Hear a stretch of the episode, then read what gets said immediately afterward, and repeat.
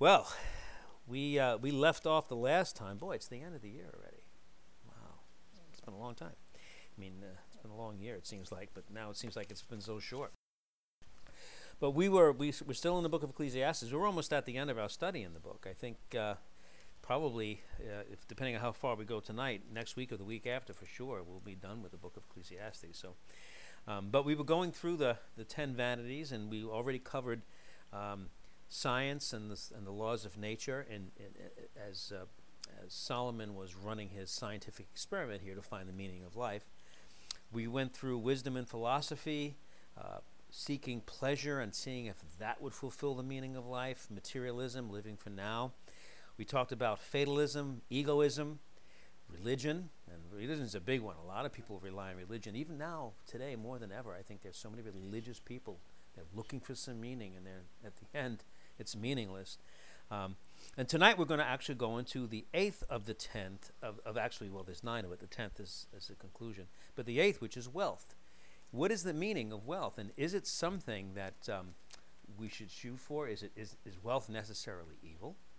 Is wealth required? Is it is it good? Is it something we should actually look forward to? What does wealth necessarily sweeten our lives? Um, so that's what we're going to look at tonight as well. So if you turn to Ecclesiastes chapter 5 and verse 1, actually, we're going to we're going to start in verse 10. And let me just get my notes ready here. And uh, actually, I think we started this a little bit last time, so this this will be a little bit of a review, but not by much. All right, wealth.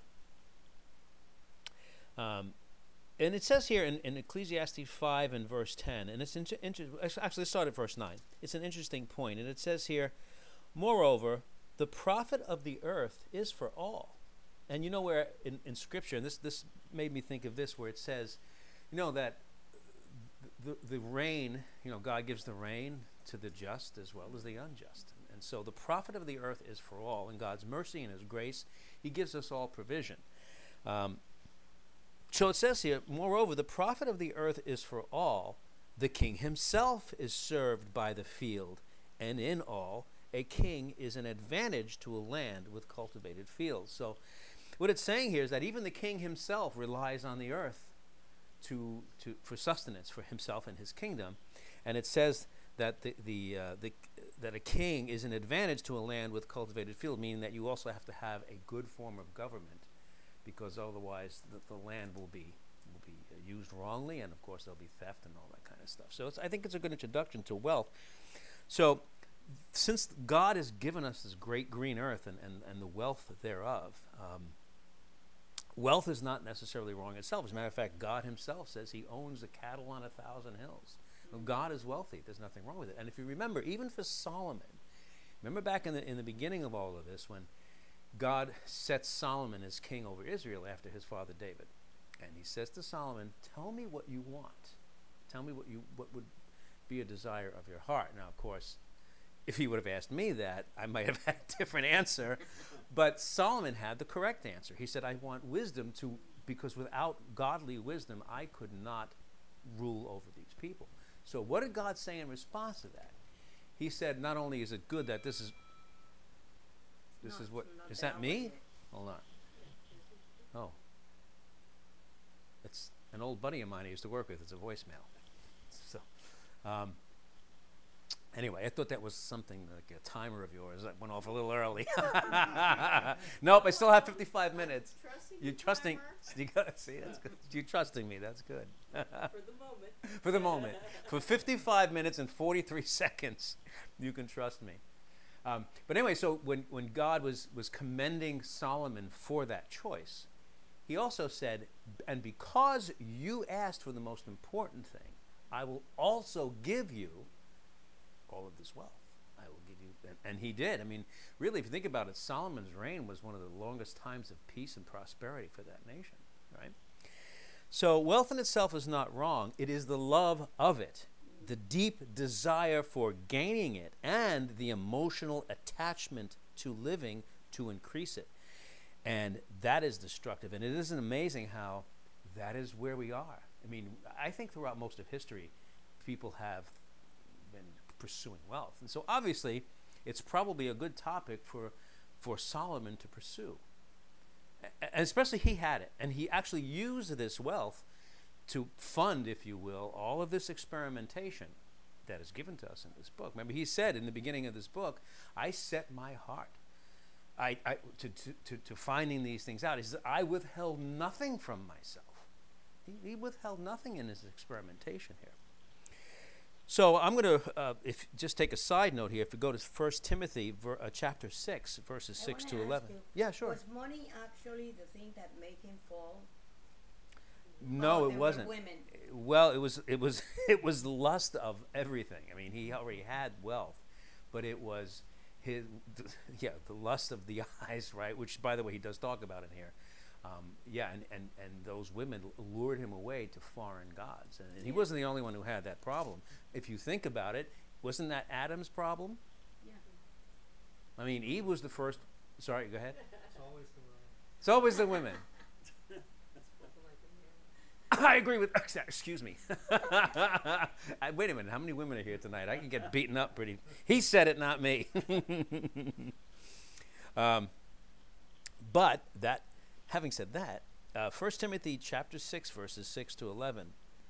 But godliness with contentment is great gain.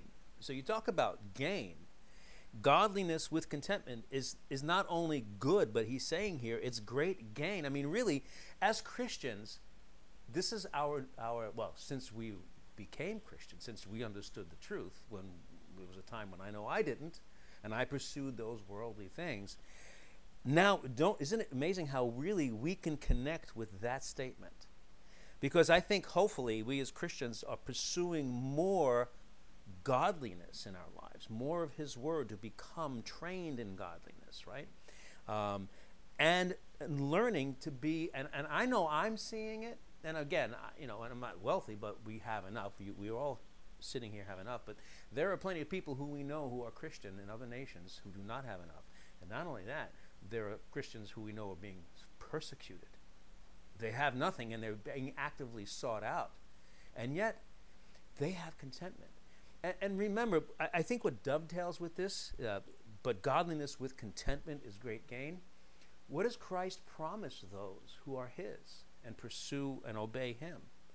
The peace that transcends all understanding. I mean, I equate peace with contentment and contentment with peace because, and it, we'll see, I think, in Proverbs and other places. I, I think I have it written here in, in other scripture, but, um, you know, better is a little and with and to be able to fold your hands and sleep at night than a lot and to worry you know there are pl- there are plenty of people i mean you, you you realize that right there are plenty of people with with great possessions but they're always worried about losing them in a stock market crash or or uh, thieves breaking in and stealing uh, or, or the you know always worried about the, keeping what they have you know the less you have the less you got to worry about keeping isn't it true i mean well actually you're a good case in point in that aren't you felicia I mean, with, with the businesses you've had and, and, the, and the wealth you had, Yeah. you know, I mean, y sure, you, you, you may be in a position now where you never thought you'd be in. Not that Never. you're dirt poor, but, but, But You more have more than- now. You- you're content. now than Yeah.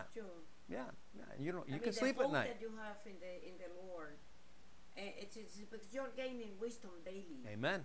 That's right. Especially when you when you are in the Word of God, you are you are gaining daily. You're Yeah. gaining wisdom, and the Lord make you see all these things. And that's the peace And that said, transcends all understanding. Do, do I need, need it? I Right. mean, you know, And, and the desire for it is not wrong. Like the desire to be married, the desire to have children, the desire for things that you may, for some reason, never even have. That's not the point. The point is to be content. And so I think that, so we all agree. I mean, look, even in our lives, we see it reflected here. But godliness with contentment is great gain. Which leads me to think also, just as a side note, that there is a form of godliness but without contentment, which then would not be great gain. Right? And you know that scripture says that there are people that have a form of godliness but denying the power thereof. And we can think of, you know, the, the, the scripture isn't exactly clear on exactly what that statement means, but I can think of religion as a form of godliness. Being human is a form of godliness. I mean, we're made after God's in, in own image, whether we're His or not. So there's always these forms of godliness, but denying the power of that because we don't want it or we don't realize, but whatever. There's no contentment in just without God, and, and that's what you're saying, and I agree. So verse seven in, in 1 Timothy chapter six, for and he's qualifying this statement now. For we brought nothing into this world. that's for sure. And it is certain we carry nothing out. That's words of wisdom right there. I mean, if, if most people would stop and just think of that, it would be a, a mindset changer, wouldn't it? Naked I came into this world, and naked I leave. it's only what we send up, eh, you know, as as You know, working that's out our own. When they bury the Indians in, in Colombia, Yeah. I mean, all their possessions have to go in the, you know, the casket with them. Yeah, they did it in, in ancient Egypt, right? How many times have they uh, un- unearthed sepulchres and things, right? They Where they've had all of these. come back to live again, and they have Yeah. all their possessions Yeah. with them.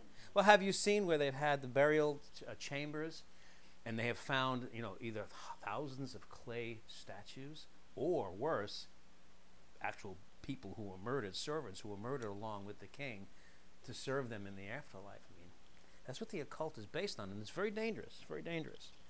Um, but listen to this. So, verse eight.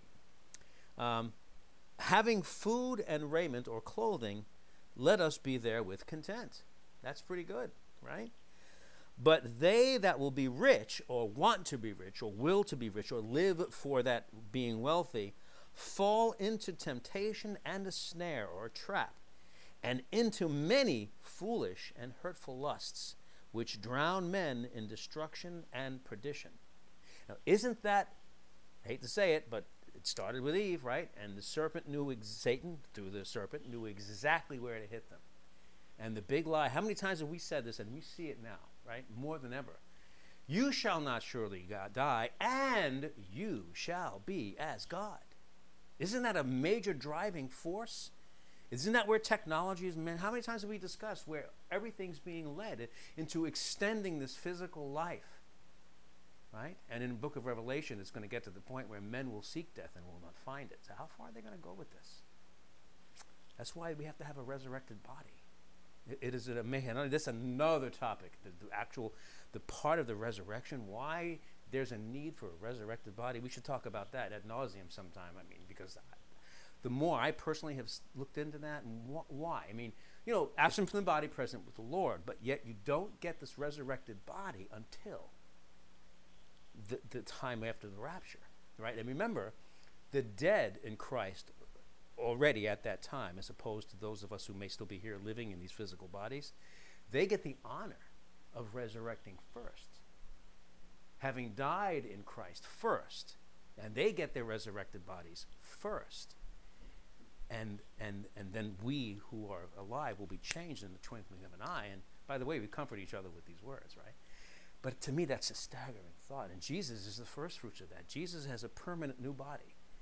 He came as man and, and God, a, a, a being which never existed before and never will exist again. But he's the first fruits of gaining a body that he still has. That's a resurrected body, which he never had before as the Word. That, that, that's staggering. But I don't want to get off into a tangent because my timer's still going. So he says uh, in verse 10 For the love of money is the root of all evil. It's the love of money which is the root of all evil, which, which while some coveted after, they have erred from the faith. Hmm, how about those mega churches? How about those churches that live to be wealthy? And they're, and they're erring from the faith, right? We know about that. Yeah, And- you can know a lot about a ministry uh, based on the leadership on, on how they handle their success. You're right. And the strong, and the ones you can, that are most trustworthy are those that basically say, I'm just gonna take the salary. And everything else goes back to, to spreading That's God's right. word. Amen. And that's right. And then, but if somebody's just a- accumulating wealth out of that, then, then Mm. you should Right. be distrustful. So by their fruits you shall know them. I agree. I agree. That's a very good judge. That's a, and really that's a, that's an that's exactly I think what he's talking about here. For for which while have some some have coveted after they have erred from the faith, and it says, although maybe some of those pastors and so forth are not thinking they're feeling it now, they will, because the rest of that verse says, and pierced pierced themselves through with many sorrows. You know they're heaping up all of this for, for either now or later. But here's the here's the end of the matter right here in, in 1 Timothy chapter 6 in that in that in those set of that set of verses. But you, O man of God, so you know he's talking to us, right? Specifically, flee these things. He's not giving this advice to those who are not of God in truth. And follow after righteousness, godliness, faith, love, patience, and meekness. Hmm. So, and the reason why I put these scripture here, these scriptures here is again, it, it's so nice to be able to dovetail. You can go, you can read something in scripture like we just read in Ecclesiastes and find an exact. And we're going to do that more as we go along here tonight. We're going to find exact duplicates of the exact same thing centuries later or centuries before by different people. It's amazing how God's word is absolutely consistent. And, and it, it, so you, you can trust what he says. I mean, it's wonderful. Let's go to Proverbs chapter 1, verses 17 through 19. Proverbs chapter 1, verses 17 uh, through 19. Surely in vain the net is spread in the sight of any bird. I mean, if the bird sees the trap, they're not going to step into it, right? I mean, even, even birds who don't have the wisdom of a man would see a snare and probably avoid it. And surely they lay in wait for their own blood. They lurk privily for their own lives, these people who lay this kind of snare. So are the ways of everyone that is greedy of gain, which takes away the life of the owners thereof. So, gain without godliness and contentment, which is the great gain, and being okay with what God provides you in this life, is when, when they finally get what they think they're going to get, they'll take away their own lives. And that's what it says. In the, in, in the other verses we read, a couple of hundred years or so, actually, two, five, four or five hundred years later, in Timothy, they pierce themselves through. It's the same exact thing. Um, I'm going to go to also now to Isaiah 58. Uh, Isaiah 58. Uh, let's go through chapter uh, verse 9 through 12. Isaiah, I'm sorry, f- Isaiah 56, verses 9 through 12. All you beasts of the field come to devour. Yes, all beasts in the forest. His watchmen are blind. Meaning, his meaning Israel, because he's now he's talking to Israel. His watchmen are blind. They are all ignorant. They are all dumb dogs. They cannot bark, sleeping, lying down, loving to slumber. By the way, this applies to the watchmen of today, which you actually were just talking about. These fake pastors, these wayward shepherds, right? It's, so Israel's the example, but it says by through their example, like we learn? So that's what you can, when it says his, we know he means Israel, but by extension, those wayward pastors of today. So his watchmen are blind, they are all ignorant, they are all dumb dogs, they cannot bark, sleeping, lying down, loving to slumber. Yes, they are greedy dogs, which can never have enough. Ah, there's the telltale sign right there. And they are shepherds, ah, that cannot understand. They all look to their own way, every one for his gain from his quarter or from his place of abode. Come you, say they, I will fetch wine, and we will fill ourselves with strong drink, and tomorrow shall be as this day, and even much more abundant. That's the wealth and health gospel, isn't it? Come follow me. Israel had prophets that said, Nothing bad's going to happen to you. Keep going the way you're going. We have our prophets today. And why do they say it? For their benefit. So they can keep you coming back to give them money. And in the New Testament, the people who actually do that and, and succumb to them are also just as guilty because it says that these people have itching ears and they heap to themselves, right? Teachers who tell them what they want to hear. So you see, this is a dance. This is a samba, isn't it? So we're seeing one half of the equation here in Israel's wayward prophets, by extension, our own shepherds of today, our pastors and so forth in these, in these wayward churches, and there's more and more of them. Um, but we also see that there are people, you know, you can, you can have a great act, but if nobody wants to see your act, you're not going to make any money. So, isn't it incumbent on the audience to be just as guilty in this sin? That's what I'm getting out of it. But anyway, you can see it's based on greed, and say, "Come on, just follow me. We'll, we'll, we'll get wine. We'll fill ourselves with strong drink." Or how about this? We'll get scripture. We'll get the Bible. We'll get all of these things that that sound great. We'll, we'll take scripture out of context. We'll clean the windows for you. Whatever it takes. We'll have parties, potlucks. We'll have socials. We'll do everything in unity. And if we do this, we will make today great and tomorrow will even be better. I don't want to hear anything about prophecy. I don't want to see what's going on around me. Oh, something bad? Don't worry about it. The Lord's got it. The Lord's got your back. That's what they were saying to Israel. And that's all a stem from greed, which now we'll go back with these scriptural examples to how this is piercing ourselves or anybody involved through with many sorrows is the greed of gain. So let's go back to Ecclesiastes chapter 5 and continue in verse 10. Uh, Ecclesiastes chapter 5 and verse 10. So it says here, continuing from the thought He who loves silver will not be satisfied with silver, nor he who loves abundance with gain. This is also vanity, emptiness, falsity, and futility. When goods increase, they who eat them increase also. you never notice when you have more people or there's more people to take what you have or want something from you? And what gain is there to their owner except to see them with his own eyes? Ah, this, this alludes to what I was saying before about sleep. And this is one of the, it says this multiple times in Scripture. I forgot exactly where else it says it, but here's one of the places in verse 12. The sleep of a laboring man is sweet, whether he eats a little or much, but the fullness of the rich will not let him sleep. It's that same concept, right? If you have too much, it's very difficult to sleep because you're worried about it all the time because that's what your that's where your heart is, right? There is a serious and severe evil which I have seen under the sun. This is verse 13. Riches were kept by their owner to his hurt. Now, I'm going to stop here for a moment. You can keep your fingers there. I'm going to read a couple of scriptures from the Old Testament and the New Testament, which, which amplify this. If you want to go there, I'll just read them, but I got to go quickly here. My timer is still going good, but I'm doing good tonight. So just remember the premise of verse 13 here in Ecclesiastes chapter 5. And he's actually stating this here. I mean, there is a serious and severe evil. Hmm. So Solomon's saying this is really heavy duty stuff. This is not something that he's taking lightly here, which I have observed or seen under the sun. And what is that? Riches were kept by their owner to his own hurt. Hmm, that's interesting. So riches can hurt someone.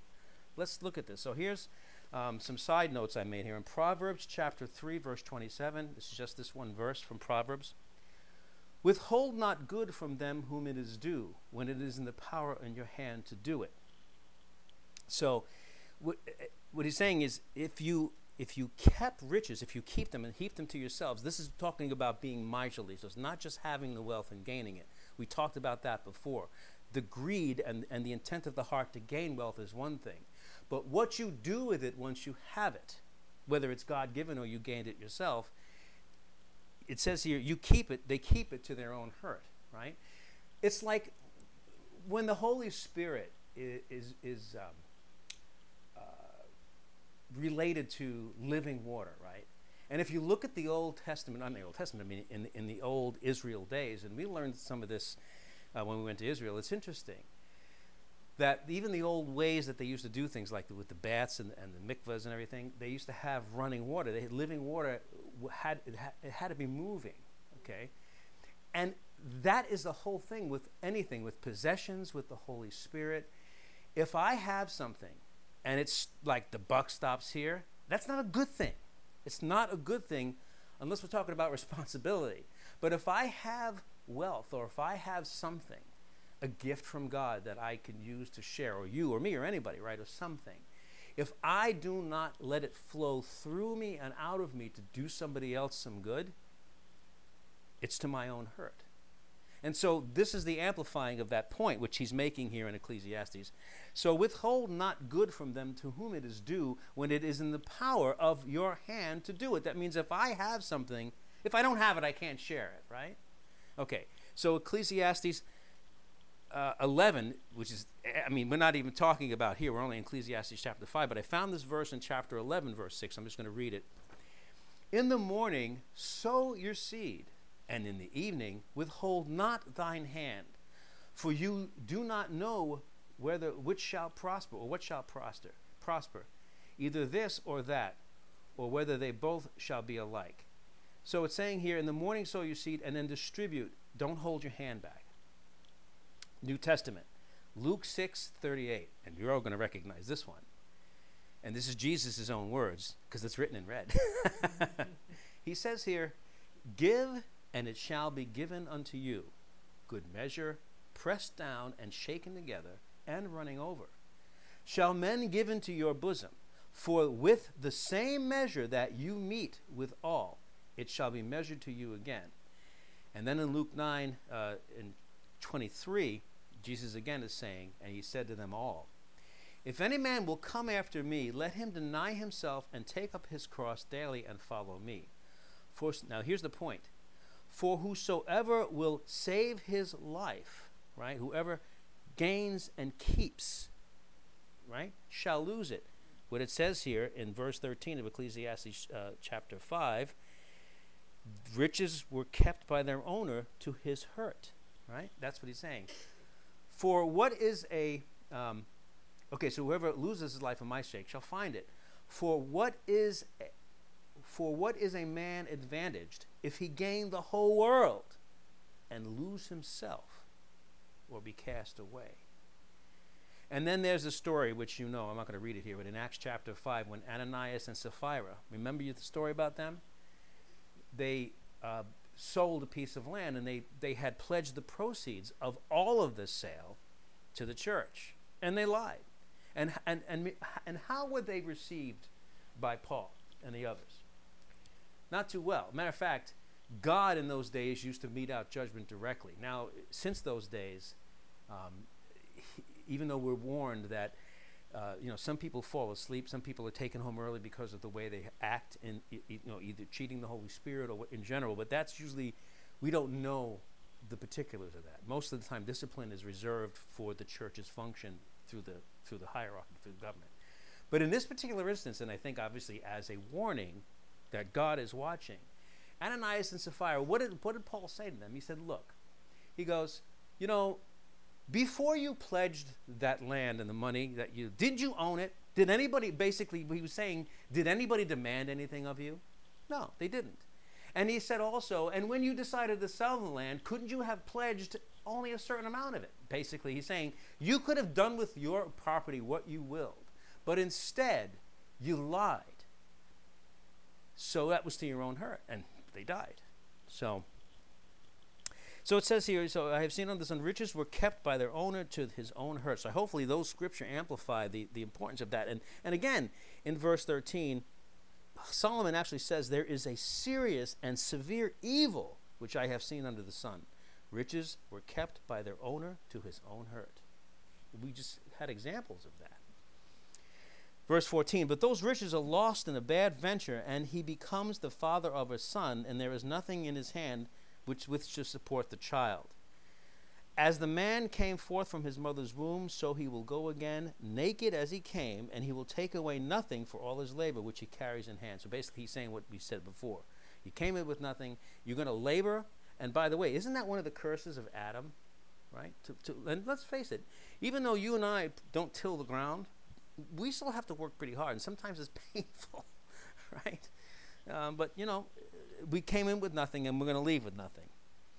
And then in verse 16, he says this again. He goes, And this also is a serious and severe evil, that in all points as he came, so shall he go. And what gain has he whose labors are for the wind? And we see in other places where it says basically, what you and I build, we're going to leave to somebody else. And he actually says later on here, I'm, I'm not exactly sure. Yeah, and they, and they may, or, you know, so let's say, for instance, okay, so you leave it to your, your, your progeny, you leave it to your son's daughter's relative. Let's say you, you did all of that stuff.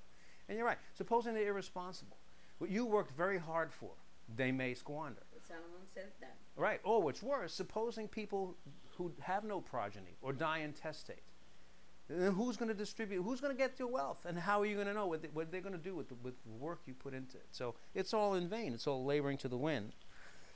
Um, verse 17 All his days also he eats in darkness, or cheerlessly, with no sweetness and no light in them, and much sorrow and sickness and wrath are his. Behold, what I have seen to be good and fitting, ha, this is the conclusion of the matter. This is, this is going to brighten your day now after all of this depressing stuff here, right? Verses 18 through 20. This is going to, this is going to cheer you up. Behold, what I have seen to be good and fitting is for one to eat and drink, and to find enjoyment in all the labor in which he labors under the sun all the days which God gives him. For this is his allotted part. Verse 19 Also, every man to whom God has given riches and possessions and the power to enjoy them. Ah, you see, there's an additional thing here. And to accept his appointed lot and to rejoice in his toil. This is the gift of God to him. It's very simple. Very simple. In verse 20. For he shall not much remember seriously, or he won't he won't be too critically, he won't critically remember the days of his life, and he won't look back on those days. If he lives like that, if you and I live like the way we just, you know, enjoying our labor in the allotment, and, and, and it's a gift from God not only to earn a living, whatever that living might be, to have whatever he's allotted us, but it's a gift from God to enable us to enjoy it, right? That's a gift. And if we look at it that simply and that succinctly, um, we shall not much remember or remember too critically, like look back and say, oh, what a horrible life I lived, you know? That's what he's saying here. For he shall not remember much or much remember seriously or critically the days of his life. Why? Because God himself answers and corresponds to the joy of his heart. The tranquility of God is mirrored in him. Now, this is from the Amplified Version, which I like to use because it really does exemplify it. So I think that's, that's pretty good. Let's go to chapter 6 now, verses 1 through 12. So this too is vanity, as the rich man can only eat one meal at a time, sleep on only one bed in one house at a time, and can prolong his life no longer, not one second longer than a poor man. This is the, the, the illusion of control and power because one has wealth is an illusion. And it's a very effective illusion. I mean, you think of the best magicians you have ever seen in your life, and I've seen some really good ones. Some of them I think a demon helped to do some of the things that they do, you know. So where's the line of, you know, the, the line of demarcation between pure prestidigitation and sleight of hand versus demon involvement and supernatural, right? I've seen a magician who levitated himself in the middle of the street and done other things that are t- either unbelievably wonderful uh, because it's in the middle of the street, so it's not even a set stage, or there's demon possessions here. They're, not possession, but demon. And you know, we're seeing these miraculous things happen more and more, right? I mean, who's the who's the best magician? Satan. He's going to come down as an angel of light.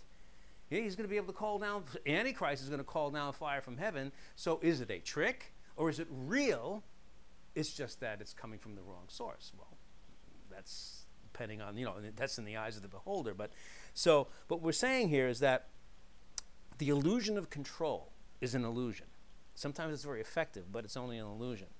So let's see what he has to say about that in, in chapter 6 and verse 1. There is an evil which I have seen under the sun, and it lies heavily upon men. A man to whom God has given riches, possession, and honor, so that he lacks nothing for his soul of all that he might desire, yet God does not give him the power or capacity to enjoy them things which are gifts from God, these things that enjoying them, like we said before. But a stranger in whom he has no interest, even interest, succeeds him and consumes and enjoys them. That's harkening back to what we just said, right? We can produce wealth now or leave it for someone later when we pass away. And if they're irresponsible, or, like it says here, is someone in whom the, the, the, the uh, provider of the wealth has no interest succeeds him, there's not even any relationship sometimes. It's like someone's going to get your stuff, like the government, right? Some, which you don't even want them to get it, and consumes and enjoys them. This is vanity, emptiness, falsity, and futility, and it is a sore affliction. I can't argue with him there, but he's level setting us on possessions and wealth and what that means. Um, Verse 3 in chapter 6 If a man begets a hundred children and lives many years so that the days of his years are many, But, there's always this but. But his life is not filled with good. And also he is given no burial or honors, nor is laid to rest in the sepulchre of his fathers. No, no good uh, eulogy like that, right? I say that he who had an untimely birth resulting in death is better off than he. You know what he's saying here? Someone who's stillborn is better off than someone who lives a life ending up like that. We're gonna, we're gonna there's another couple of good cases of point to make that point in Scripture. But let me finish that. In verse 4 For the untimely one, or the, or the baby that is young when he dies is, or stillborn, comes in futility and goes into darkness, and in darkness his name is covered. Moreover, he, the stillborn child, he has not seen the sun, nor had any knowledge, yet he, the stillborn child, has rest rather than he who is aware of all that he has missed and all that he would not have had to suffer, but because he lived. You know, you, you see what he's saying here? So I'm going to read you something very interesting. if you want to turn there, you can turn there. And you probably remember this when we studied the book of Job, well, a number of years ago now, right? Job chapter 3. This is, now you remember Job's plight, so I don't have to get into all of that. But just think of what Solomon just said here. And now, Job, arguably, but not very arguably, the oldest written manuscript of the, of the Bible, the oldest book, right, age wise. Let's see what Job had to say about that. This is chapter 3. After this, you know, the suffering and all the things that started happening to him, Job opened his mouth and cursed his day or his birthday. And Job said, Let the day perish wherein I was born, and the night which announced there is a man child conceived. Let that day be in darkness. May not God above regard it, nor light shine upon it. Let gloom and deep darkness claim it for their own. Let a cloud dwell upon it. Let all that blackens the day terrify it, the day that I was born. As for that night that I was born, let thick darkness seize it. Let it not rejoice among the days of the year. Let it not come into the number of the months. Yet, uh, sorry, yes, let that night be solitary and barren. Let no joyful voice come into it.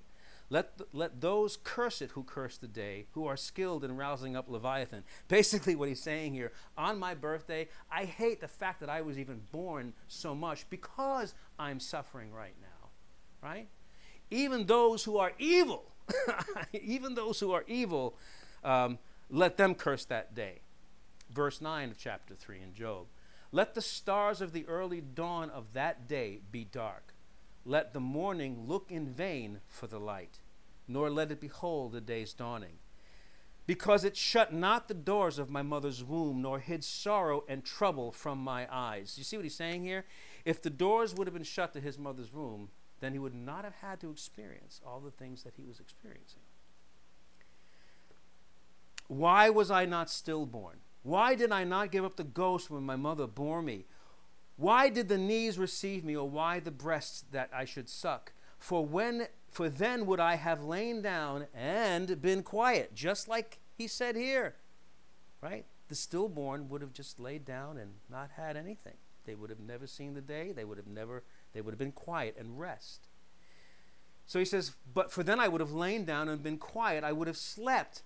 Then would I have been at rest in death. Didn't we just read that in Ecclesiastes? With kings and counselors of the earth who built up now desolate ruins for themselves, or with princes who had gold, who filled their houses with silver, or why was I not a miscarriage hidden away, hidden and put away as infants, as infants who never saw the light? So basically saying, I would have rather been dead when I was born, along with those who did live full lives, kings who had silver and gold, and the famous ones, because you know what? The grave was the great equalizer. And for all the greatness and the pain and suffering they had, he's basically saying, I would give up any of it if I just would never have been born because I would have had to go through anything. Verse 17 There in death the wicked cease from troubling, and the weary are at rest. There the captive prisoners rest together. They hear not the taskmaster's voice any longer. The small and the great are there, and the servant is free from his master. Why is the light of life given to him who is in misery, and life to the bitter soul, or to the bitter in soul, who long and wait for death, but it comes not? By the way, doesn't that hearken forward to Revelation? When those who are evil, who decide right now they want to have eternal life in this flesh through the occult and be as gods and, and, and take that lie from Satan, right? And they finally achieve some kind of genetic engineering that's going to make man very difficult to die. And in Revelation, what does it say? Like I said before, they're going to seek death, but death will flee from them. And that's not a metaphor. That is a truth. That is going to happen. And we're so close right now in the technology to just doing, doing that. It's going to be very difficult to kill somebody in those days. So he's saying here, who long and wait for death, but it comes not, and dig for it more than hidden treasures. Imagine that. Who rejoice exceedingly and are elated when they find the grave. Why is the light of day given to a man who given to a man whose way is hidden, and whom God has hedged in? And Job was hedged in.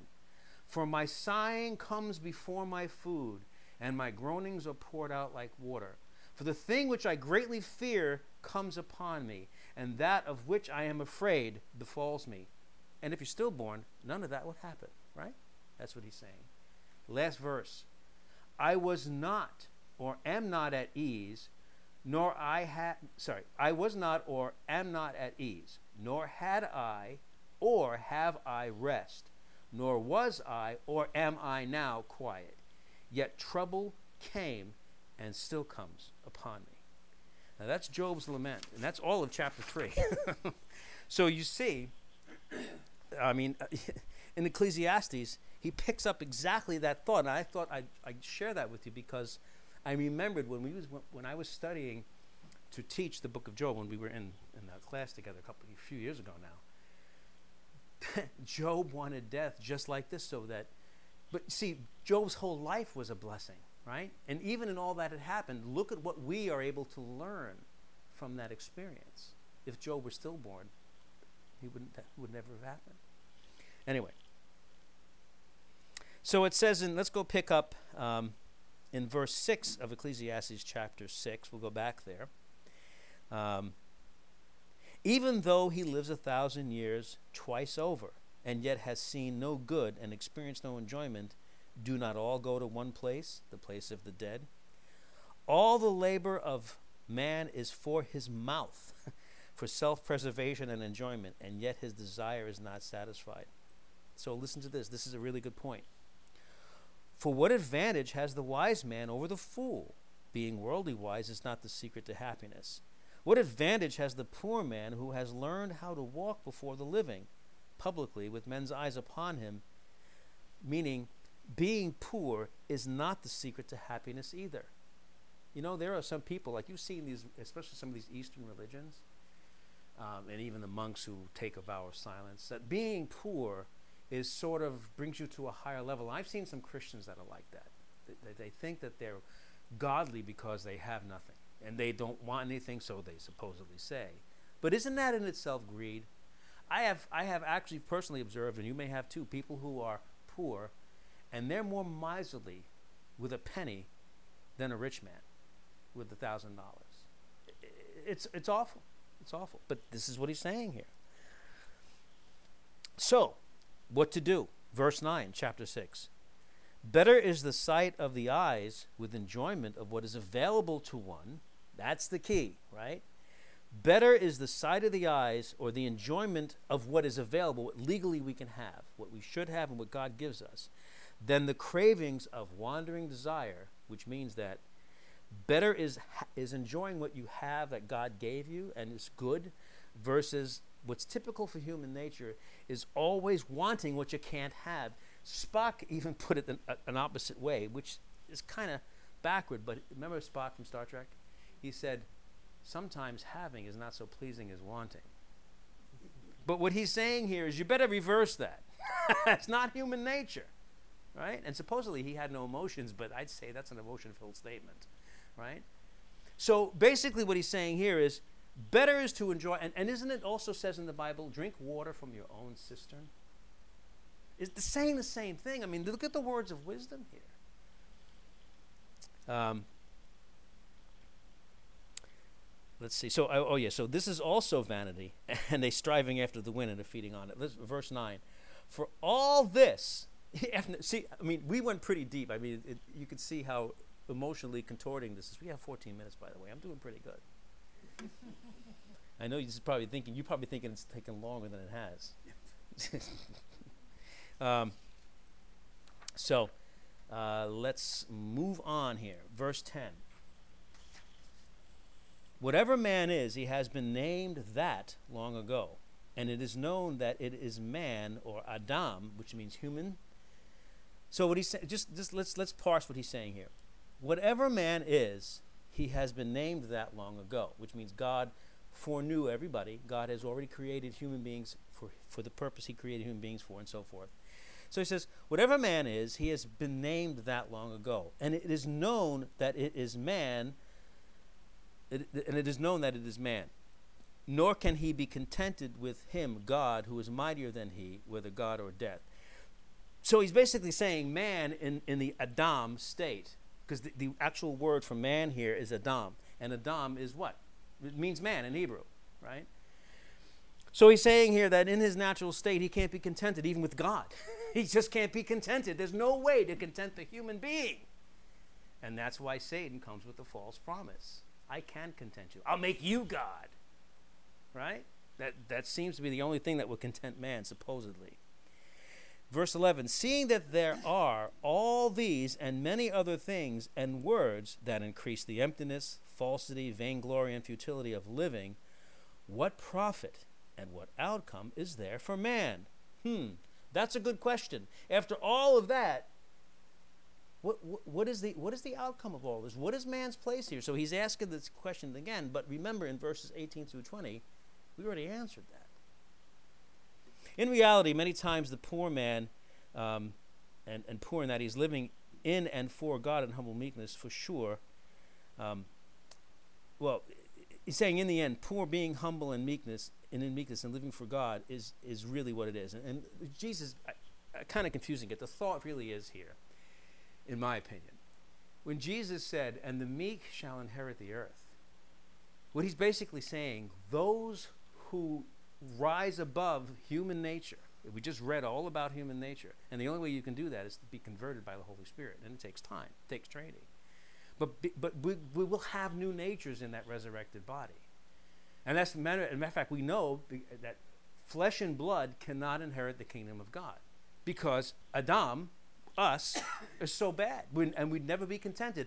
Even if, and I think this is partly what he's saying here, even if we were given the kingdom of God in the flesh, we'd find something wrong with it. By the way, we have a poster boy for that, don't we? Satan. Satan walked among the fiery thrones in the mineral garden of God, right? He was the epitome of God's creative power. He was a beautiful musical instrument. He was perfection as far as a created being goes, right? How well did that keep him satisfied? He was the first to rebel. And then he took all of those others with him, and human beings too. So, verse 12 For who limited to human wisdom, knows what is good for man in his life. You get the qualifier here, and that's from the Amplified Version. We read that again. For who, for who, limited to human reasoning, human wisdom, can know what is good for man in his life. All the days of his vain life, which he spreads, uh, spends as a shadow, going through the motions but accomplishing nothing. Who can, who can understand that? Who can define that? For who can tell a man what will happen to his work, his treasure, his plans? Who can tell you where you're going to be ending up? All the things that you've done in this life, where, like wherever you are right now, wherever I am right now, would you have been able to predict it 10, 15, 20 years ago? when you were working hard, building your career, doing whatever it is you were doing, that you'd be in the state you are, whether you're appreciative of it or not, whether it's good or not. I'm not judging that. I'm saying, who can know? Who can know the end of a man's life and what we're here for? No one in human wisdom can even understand what each of us is put here for because it's all vanity. For who can tell a man what will happen to his work, to his plans, and to his treasure under the sun after he is gone. So, uh, you know, if you look at it, I mean, that I think wraps up pretty well wealth. And we cover the subject pretty well. And, and, and what I like, obviously, what we try, what I try to do here, and, and I think we all appreciate it, is when you just read the scripture, it's great. But when you look back and forth and you really dig in and you amplify the original as best you can, reasonably, the original uh, languages, you know, uh, so you can get the full intent. And you go back and forth to other places. Like, look how much Job amplified that couple of verses. It'd be better to be stillborn, better to have never lived. And then we know that there are gonna, there's going to be a time when men will seek death because it's going to be a rest. And, you know, we, we, it's like, well, okay, but, but you sound depressed, Solomon. Well, I'm sure he was. I'm sure Job was pretty depressed too. And, I, and let's face it, sometimes we as human beings, we get depressed and we despair life. But it's a natural thing because we can't quantify what our lives should be. Sometimes I know it's depressing when, especially as we get older, or if we get crippled, or something happens and you're in the hospital, or, or, or someone you love and you've admired, something happens, like they let you down. I mean, whatever it happens in life, you never know. And all of a sudden, you're, you're sort of like, okay, I'm at a crossroads. All the, all the things that were coming on this road for me, right, that I was planning for, that I was building, that I had help with, that I relied on people for, all of a sudden, something happened and now it's useless, it's worthless. Where do I go from here? And he's saying, You're not going to know it. But that's why we need the scripture. That's why all is vanity. It sounds depressing, but it, it's wonderful when you, when you read scripture because there is the hope. There is the hope. This is what God is so good at in, in, this, in these books here is defining the human condition. And it shows me that even he understands. And he built us. This is part of the curse. I mean, look at all we've read in the book of Ecclesiastes so far. And I think we're going to stop here because we only got seven minutes left. And the last one is morality.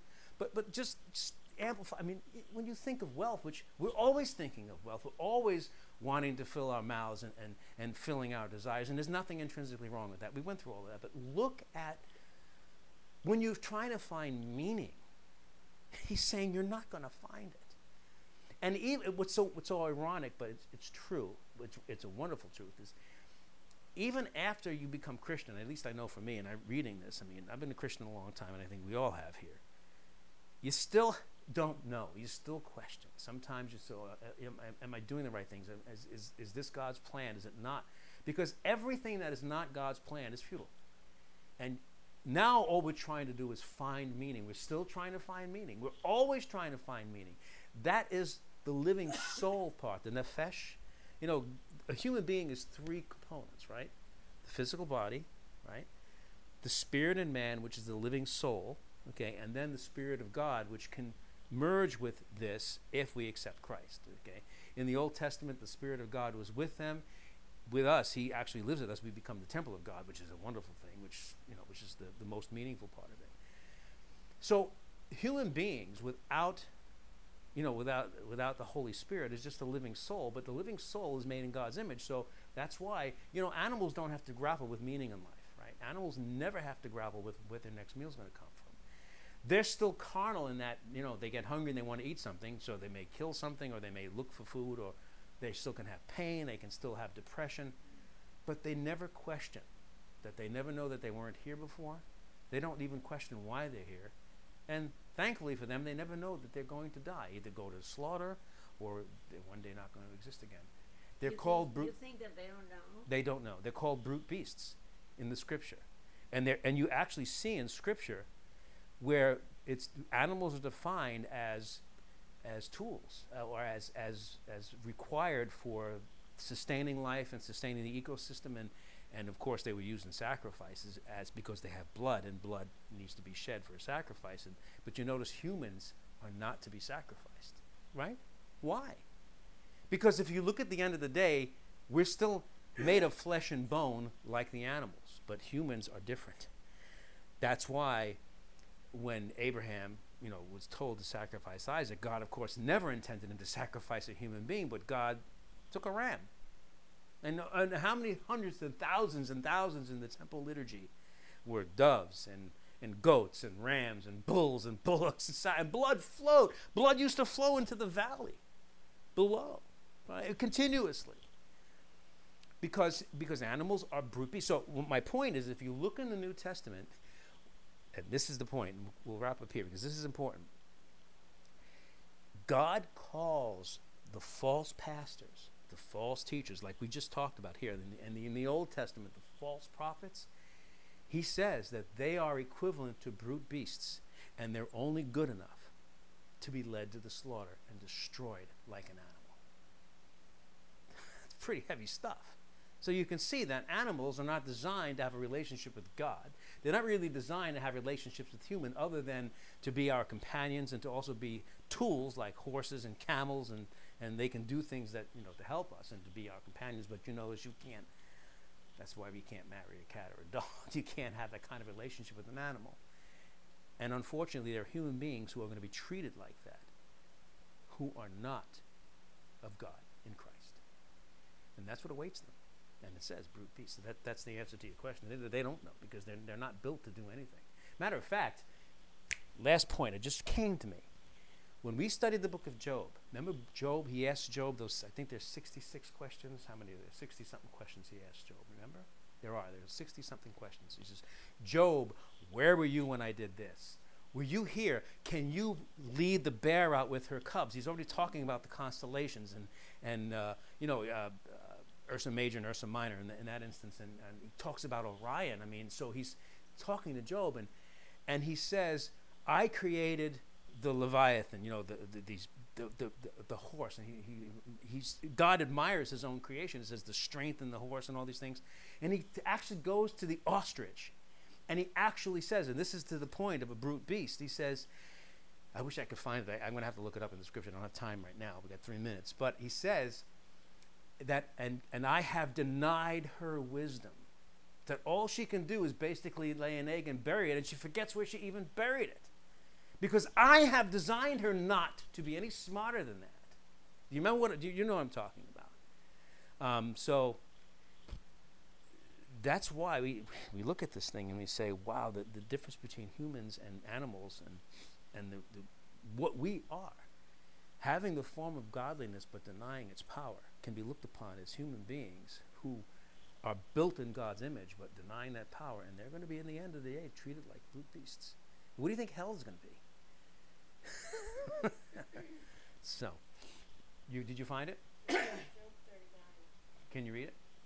what, the, the whole thing? Well, there's just a context, wrap context around that part there. Um, she treats her young cruelly, as if they were not hers, though her labor be in vain. She is unconcerned, because God has made her to forget wisdom, and has not given her a share of understanding. Amen. Isn't that interesting?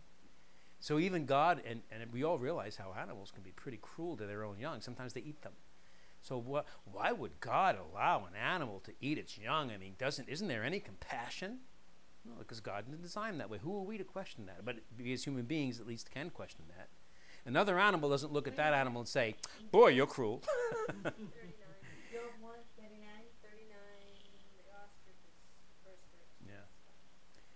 So anyway, um, next time we meet, which hopefully will be next Tuesday, unless uh, anybody's got any problems, we'll t- we'll go into morality. I think that's we'll finish up. What we're going to do, like I said, I think it'll be a good uh, a good thing to do, um, is look in First and Second Kings, just to get a, a, a brief history on Solomon, um, his rise to because there is a story about him, and, and I think even though most of us know that he came to no good end, just to have a little bit of a of a a wrapper around all of this, say what, what this man was, and, and just briefly what how he became to his end, and as just A- a, polish up. just by reading Solomon. We learn so much. right, and yet look at the ignominious end he came to. So we'll we'll talk about that. But anyway, all right, I'm done.